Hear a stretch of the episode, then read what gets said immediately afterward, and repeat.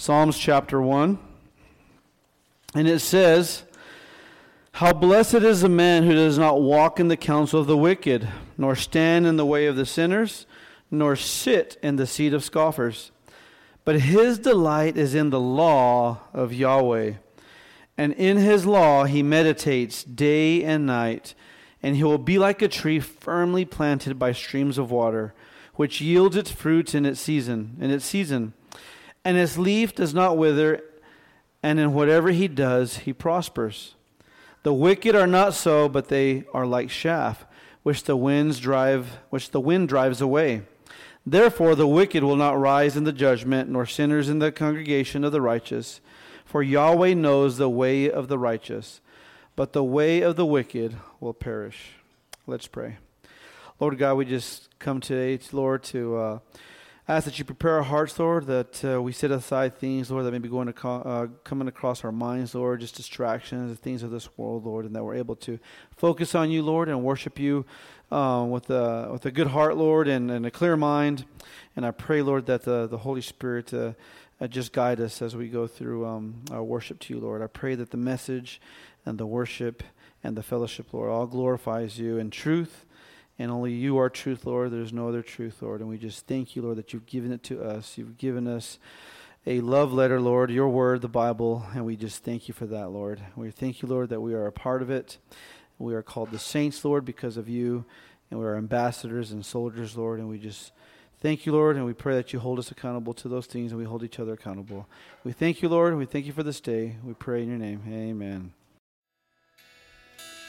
Father, we thank you for truths that are not only spoken and prayed, but those that are sung as we've just sang out these praises to you. I ask that you would just help us in our understanding of the things that we sung and that wouldn't be just for uh, rote memorization or catchy tune, that we really are speaking your truth. And I pray, God, that you would just cause our hearts to be open to understanding, that you would increase our knowledge through your spoken word today that you would help us um, to receive your word in sincerity and that we would stand firm upon it and we would just um, use it to calibrate our lives, God, to you and to your standard. And we thank you that you have given us forgiveness through your Son, Jesus Christ, and that we can come to you in his righteousness and that we are clothed in him and that we can stand before you as accepted and called your children. I ask that that would be true for every one of us here, but also that if there is one here that, or many that don't know you, God, that you would just cause your gospel truth to resonate in their hearts today, that you would draw them unto you in a saving way. And we ask this in Jesus' name. Amen. And you may be seated. Thank you for being here this morning. It's good to see you all. I know some of you are a little weary, having uh, been at a wedding last night, and we got to enjoy seeing Jesus and Marilee um, come together before God and before others and uh, get married. And it was a wonderful time of uh, celebration, but also the gospel message was shared in, in the marriage vows. And so we always appreciate when that is done. It uh, was just a, a beautiful thing uh, to be part of. So if you have your Bibles, would you turn with me to Philippians? Philippians chapter 1 verses 1 through 12. I'm sorry, Philippians chapter 1, verses 12 through 21 is the passage we'll be reading this morning. Philippians 1, verses 12 through 21.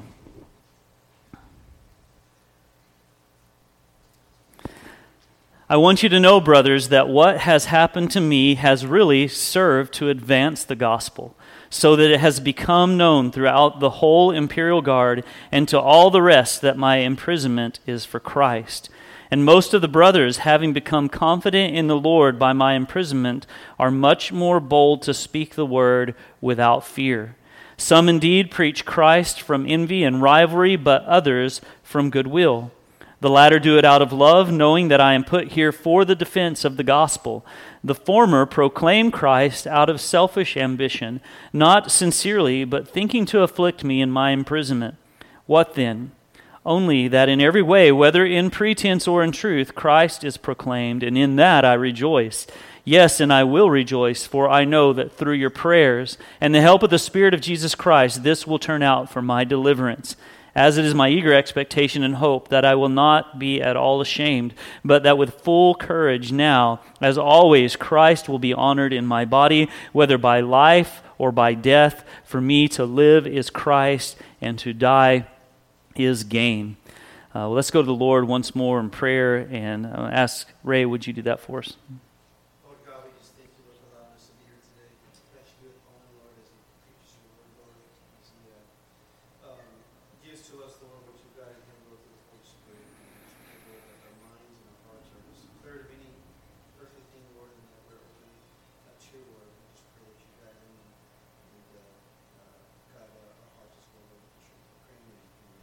Amen. Well, we're going to be confining our study more to the first three verses of what I just read, but I wanted to go all the way through the end of the chapter, uh, into verse, or sorry, the end of verse 21 for this section, just to put some context around it. But I want you to know that our focus verses are going to be more through uh, 12 through verses 14. So I'm going to read those again, and then we're going to be in, begin unpacking this together. I want you to know, brothers, that what has happened to me has really served to advance the gospel so that it has become known throughout the whole imperial guard and to all the rest that my imprisonment is for Christ. And most of the brothers, having become confident in the Lord by my imprisonment, are much more bold to speak the word without fear. Well, Paul is speaking a, a positional propellant, if you will. You know, when we go to start a fire, we might, you know, put uh, some lighter fluid on our charcoal, especially we're getting ready to celebrate the 4th of July, and we use that to try to get the fire going. And there is a, a, a positional kind of propellant that Paul is, is talking about here for the sharing of the true gospel. And we understand, of course, the Holy Spirit is the one inspiring, the one empowering and enabling Paul and Christians, all Christians, to share the gospel in boldness and to share the gospel without fear. But we're looking at this positionally. Where is Paul? And we can ask ourselves is Paul in a position, in a space where he's prosperous in a worldly sense? Is that the positional propellant uh, that he finds himself in, the, why he's able to share the gospel.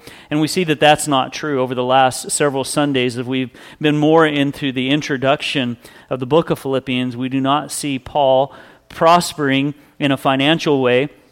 We don't see him with a, a lot of chariots or a lot of uh, people under his, his command, necessarily like soldiers, people that can come deliver him from this place where he is, which is in a Roman prison. He's under house arrest. We don't also see him enjoying relational peace with everyone his sharing of the gospel has met with much opposition, particularly the Pharisees, the Sadducees, the, those that comprise the Sanhedrin Council. In a sense, that's one of the reasons that he is here, because he has made his appeal to Caesar, and now he's under this Roman guard, and it's because uh, he didn't have relational peace with a lot of those out there. Many have come against Paul, even those who he thought were sincere in their beliefs. He writes of those who have since abandoned him. Uh, so we don't see that the propellant is his relational peace with everyone. And we also don't see that it is a social or political standing. See, Paul doesn't hold some high office. He's not a mayor. He's not a governor. He's not someone with a lot of political sway. Uh, so we see that positional propellant is not in any of these things that we might consider in a worldly sense as being something that is, is good, uh, something that should give us a lot of a lot of motivation that should give us a lot of courage. But rather, what we see in Paul's situation is that he has been enduring much hardship. Um, he's going through struggles, he's suffering. But in this, he finds it joy. He finds joy in this because all of this is for the sake of the gospel. All of this is for the cause of Christ. And who are we to question the circumstances or the methods that God will use in His sovereignty to advance the gospel? Paul did not question his circumstances that God had brought him to. Uh, no, he was faithful to serve God and bring the gospel wherever God's sovereign will had placed him, even if it was to be in prison, if in, even if it was in chains. And the reason for Paul's imprisonment is actually because he would not stare, stop sharing Christ. Paul had a passion for the gospel. And as believers, as those who possess the Holy Spirit residing within us, we should have a passion for the gospel, a true and sincere passion, a boldness to share the gospel regardless of circumstance. Now, many uprisings during Paul's time, in biblical times, had, had come and gone. There were many had actually come before Jesus, claiming to be a Messiah, and there was many that were saying that you know they were motivated by the gospel. They were they were sh- going to share Christ, and you have these that have um, made these political uprisings trying to defeat Rome and try to clear them out, out of Jerusalem. And so there had been many people that had come to try to overtake and overthrow Rome, but this just was not going to happen. But something was different about this news, this gospel, this good news of Jesus Christ. It wasn't going away.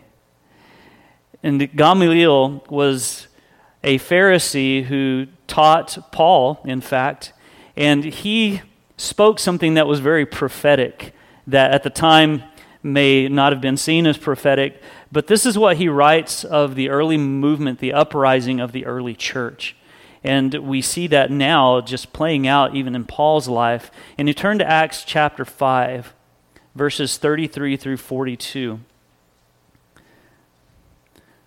Gamaliel is sharing his wisdom with those of the Sanhedrin the disciples, the apostles of Christ, had come in and begun to share the good news of Christ, sharing the gospel. It was going out, it was changing hearts, and they're trying to snuff out the gospel, if you will. And here's what Gamaliel would say of the things that are going on in Acts 5, beginning in verse 33. When they heard this, they were enraged and wanted to kill them. So, this was a reaction of the Sanhedrin, of, of the religious Jews. This was their reaction to the gospel. And then in verse 34, but a Pharisee in the council named Gamaliel, a teacher of the law, held in honor by all the people, stood up and gave orders to put the men outside for a little while. And he said to them, Men of Israel, take care what you are about to do with these men. For before these days, Theudas, rose up, claiming to be somebody, and a number of men, about 400, joined him. He was killed, and all who followed him were dispersed and came to nothing. After him, Judas the Galilean rose up in the days of the census and drew away some of the people after him. He too perished, and all who followed him were scattered. So, in the present case, I tell you, keep away from these men and let them alone. For if this plan or this undertaking is of man, it will fail. But if it is of God, you will not be able to overthrow them.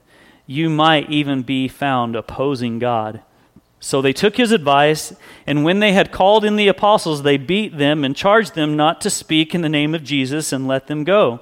Then they left the presence of the council, rejoicing that they were counted worthy to suffer dishonor for the name.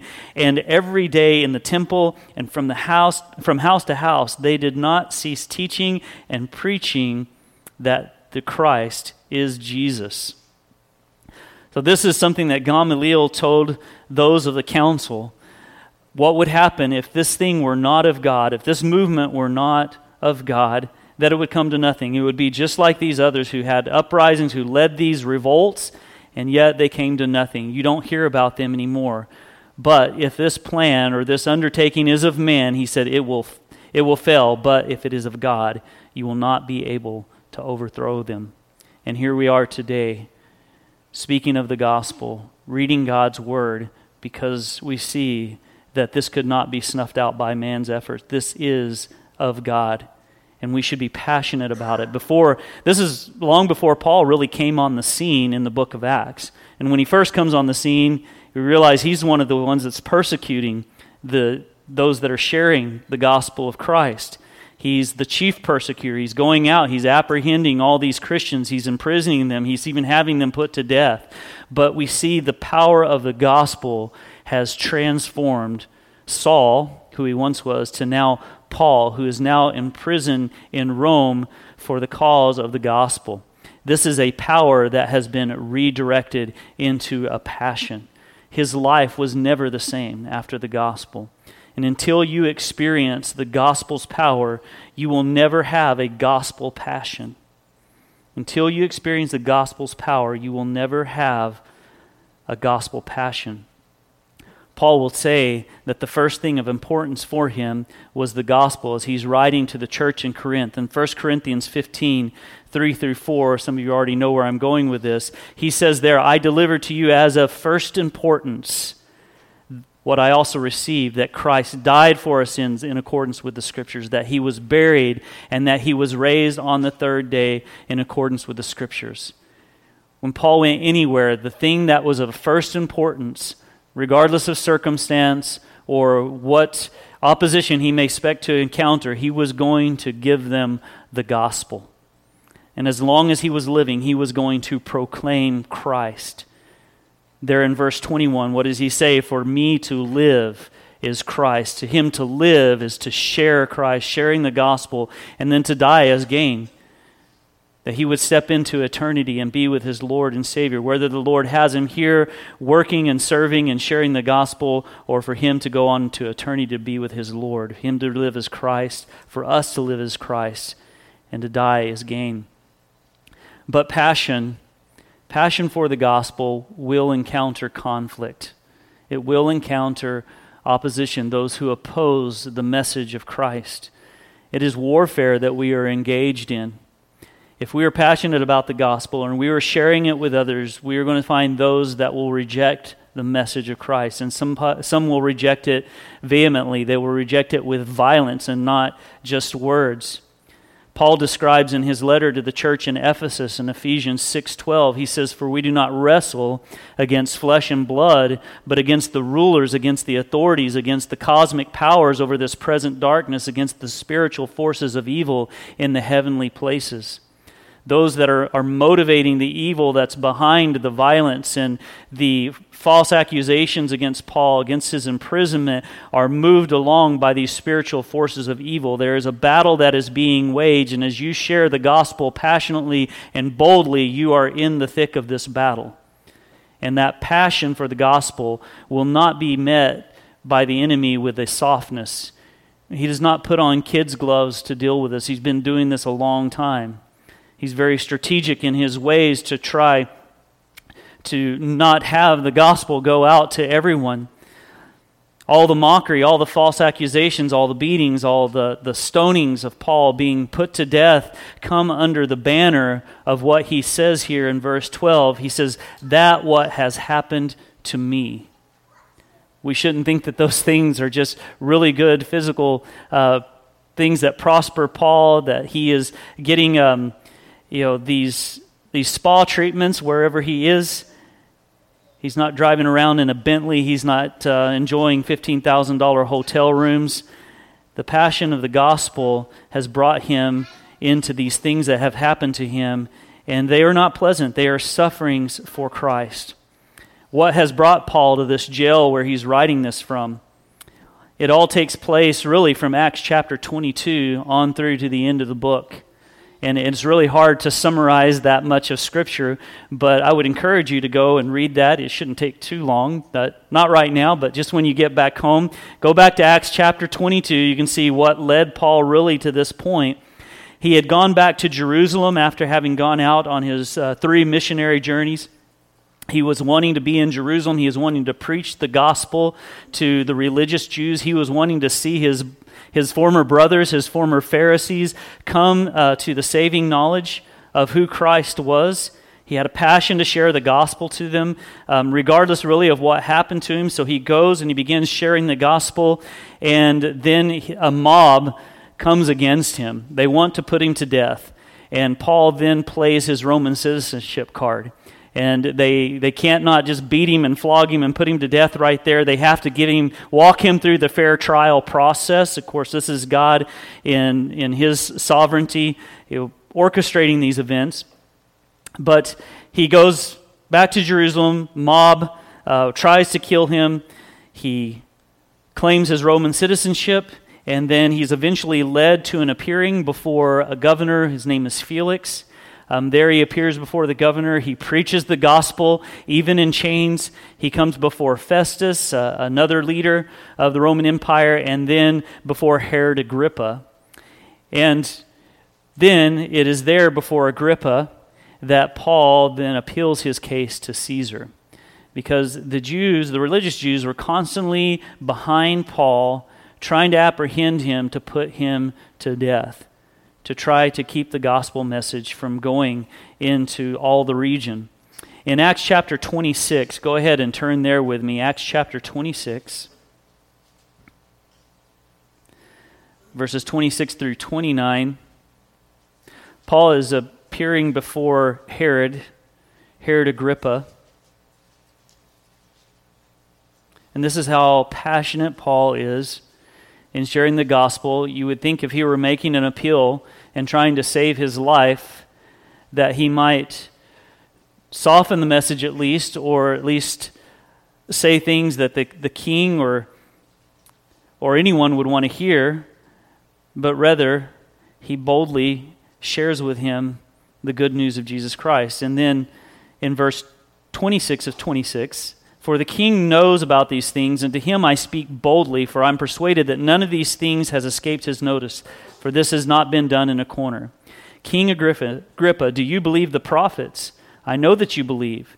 And Agrippa said to Paul, In a short time, would you persuade me to be a Christian? And Paul said, Whether short or long, I would to God that not only you, but also all who hear me this day might become such as I am, except for these chains. Paul was going to share Jesus Christ with anyone and everyone, whether his audience was those that would be bringing false accusations against him, who would be maybe seeking to imprison him or put him to death, he was going to be bold for Christ. If you rewind back, Paul had always, always envisioned himself going to Rome he would say in Acts 19:21, "Now after these events Paul resolved in the spirit to pass through Macedonia and Achaia and go to Jerusalem, saying, after I have been there, I must also see, see Rome."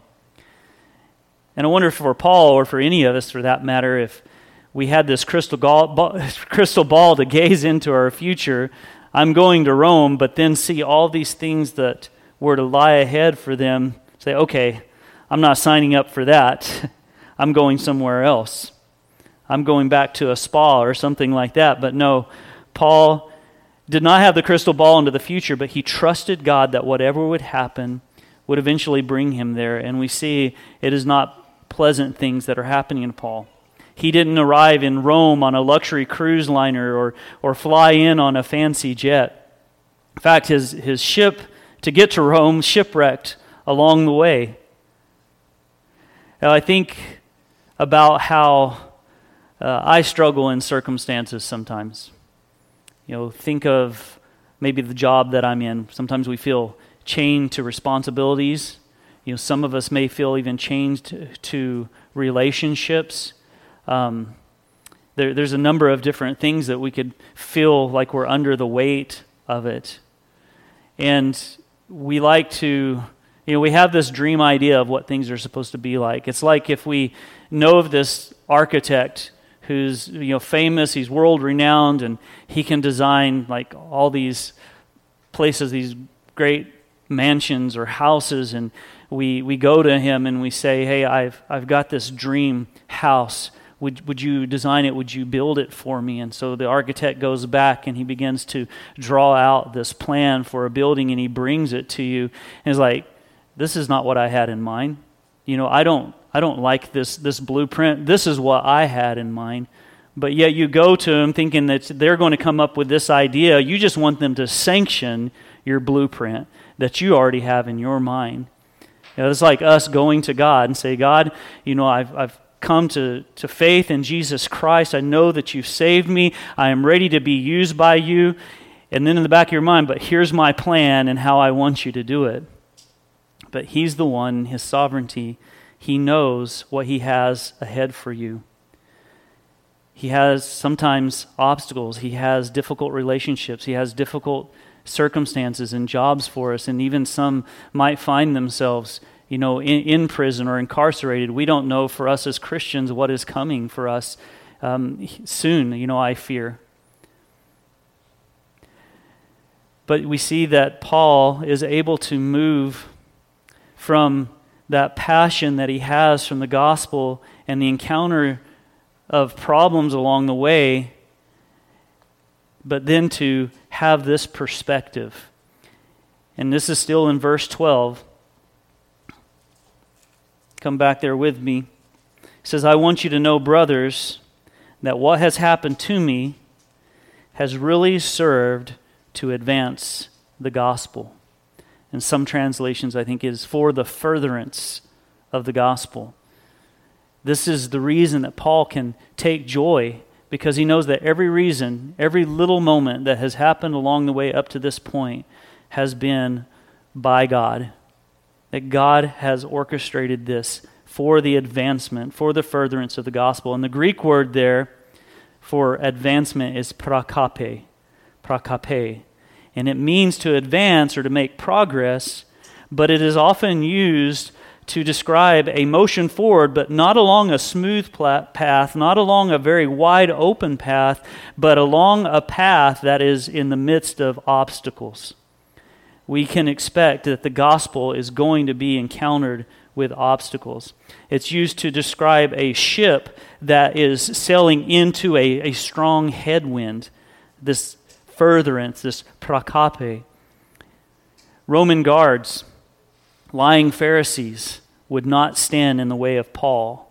This were, these were his obstacles.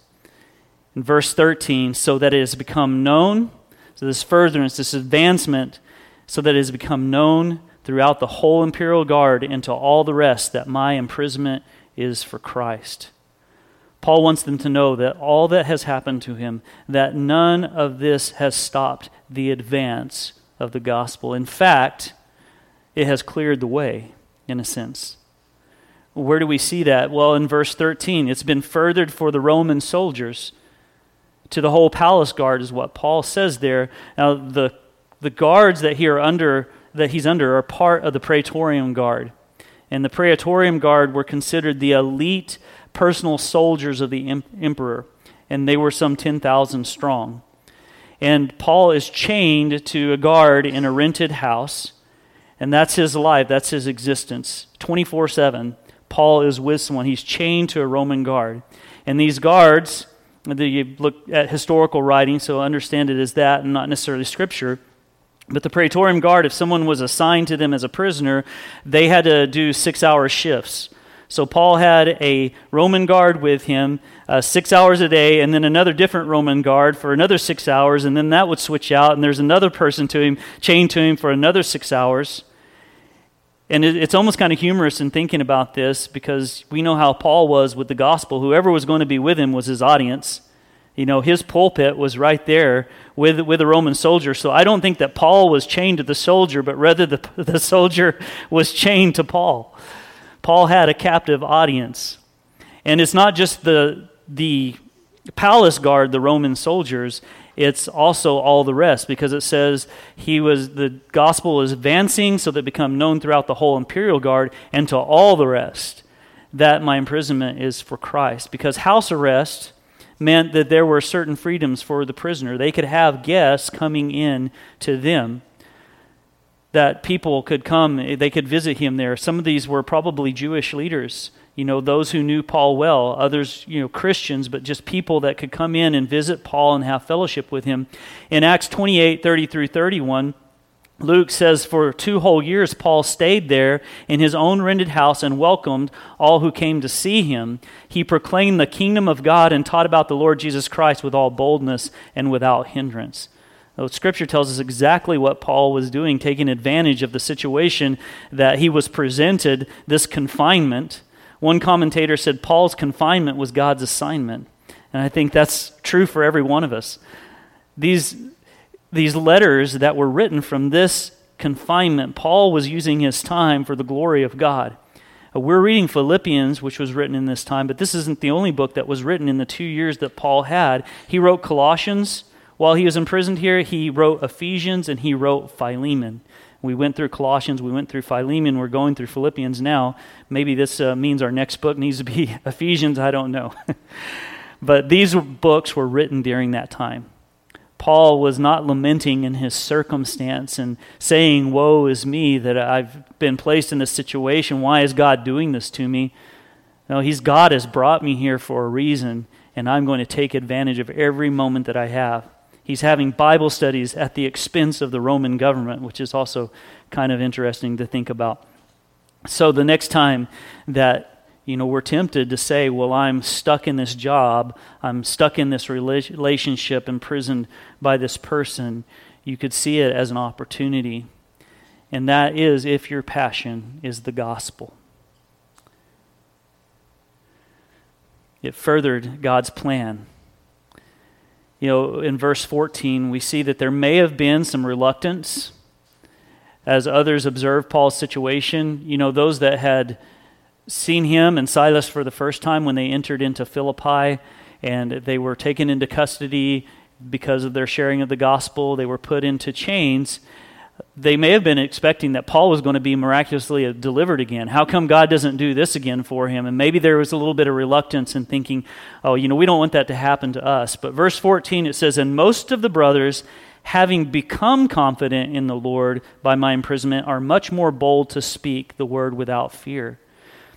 So the fact that they they have become confident now suggests that maybe the Christians in Rome might have been a little timid at first. But then they see how the gospel is advancing through Paul's circumstance. And what it did, in watching Paul be so bold in the situation that he found himself in, they started to change their thoughts about their boldness in sharing the gospel. Now, these citizens actually can go out having maybe participated in a Bible study with Paul and having been transformed by the gospel, now they're going out into places where Paul couldn't go because of his imprisonment, and the gospel is even being further advanced through the entire city of Rome. Other Christians are not being deterred by Paul's imprisonment or sufferings. You know, they may have been thinking, you know, if that happens to me, bring it on. It was empowering. It was having the opposite effect. Not only did they get not get discouraged, it was empowering and it was emboldening them. And rather than focusing on circumstance that Paul was in, they were looking at his passion. And how we view the circumstances around us will direct our passion. You look at incarceration and think, well, I don't want that. Passion and power, in spite of the circumstances, is quite encouraging. You know, I am always encouraged and I feel motivated when I read of, of Paul and the way he approached these places where he was, these spaces that he found himself in. I think, uh, do I feel chained to something?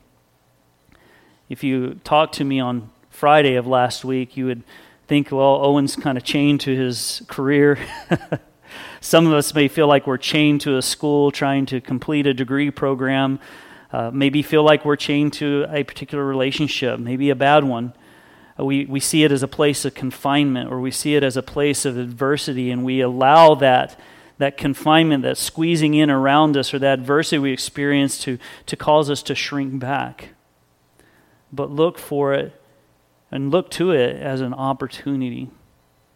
Some of the greatest God inspired works came from these spaces of confinement hymn writers who have left us with some of the, the greatest hymns were written from sick beds, were written um, being blind. You know, Fanny J. Crosby was, was one of those. I don't know if anybody has ever um, heard Joni Tada's uh, testimony uh, is quite inspiring. She's paralyzed at the age of 17 in a diving accident, and she has an amazing testimony in life lived to the glory of God through though being confined in a wheelchair. She's able to paint with her mouth and paint these beautiful pictures, but God used this in her life to glorify Him. Uh, look back at, at Martin Luther, the leader of the Reformation. He translated the Bible while he was in jail. John Bunyan, the writer of The Pilgrim's Progress, uh, many of you probably read that book. Uh, I, would, I would highly recommend it. It's not scripture, but it's, it's a really inspiring book. But it said there that in jail, he shouted so loud, he proclaimed the gospel from his jail cell that people would gather outside the walls of the jail just to listen to him. And so they put him in a dungeon further away where the people couldn't hear him. And it was there that he wrote Pilgrim's Progress. Millions have been inspired by that book. Circumstances may restrict us, but view them as an opportunity for the furtherance of the gospel. Find joy in where God has placed you. It worked for Paul. Paul had it far worse than I've ever had. And there is always a way as long as the gospel is your passion, as long as Christ is your passion. But we need to first be freed from our spiritual prisons before we can understand this passion. If you are chained to your sin, understand that you can be set free in Christ.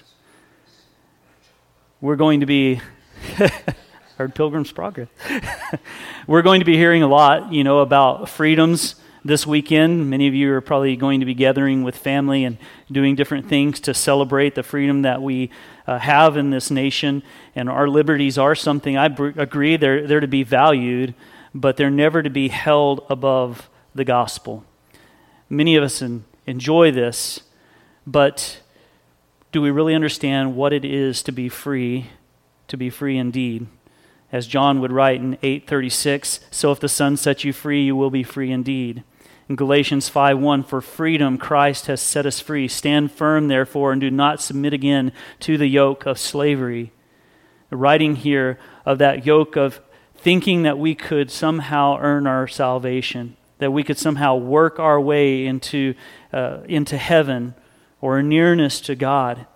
That's submitting to a yoke of slavery. We cannot be saved of our own works. You must first be free to the bonds of your sin before you really can experience that freedom in Christ. Before you can understand a passion that is redirected for the gospel, the gospel must set you free. What is the gospel? We say it a lot here.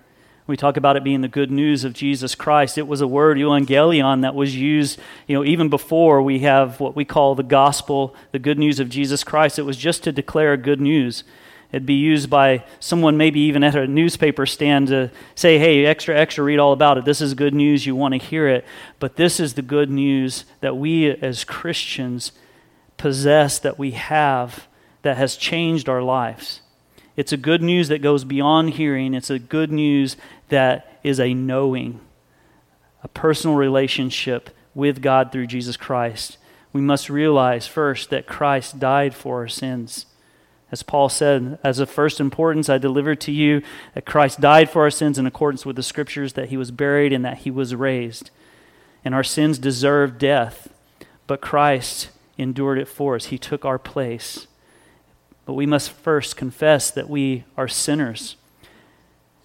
A lot of us don't like to be confronted by things. But realizing that we are a sinner means that we are confronted by God and His holy standard and come to the acknowledgement that, yes, I have sinned before you. We must come to God in agreement about our sin.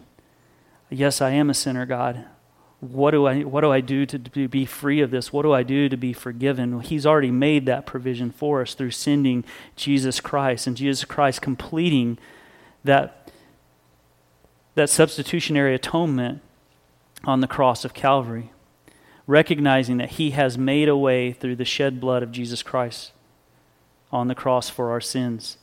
And it is to confess our sin before him, acknowledge it, say, Yes, God, I am a sinner, agree with him about your sin Ask for his mercy. Trust in Christ's saving work on the cross to redeem you. Receive this new life in Christ, a life that is freed up for serving him. Know, Christ did not stay in that grave. Christ rose again three days later. And it is by his resurrection that we have God's justification. We are justified in Christ because he counted Christ's sacrifice the only sacrifice worthy, the only sacrifice that could cover the multitude of sins that you and I commit day after day. And he will grant you new life in him, a life that is freed up for serving him. You are no longer a slave to your sin, but you are a slave to Christ, bought by his redeeming blood with the inheritance of the promise of eternity with Him in heaven. Let's go to the Lord in prayer.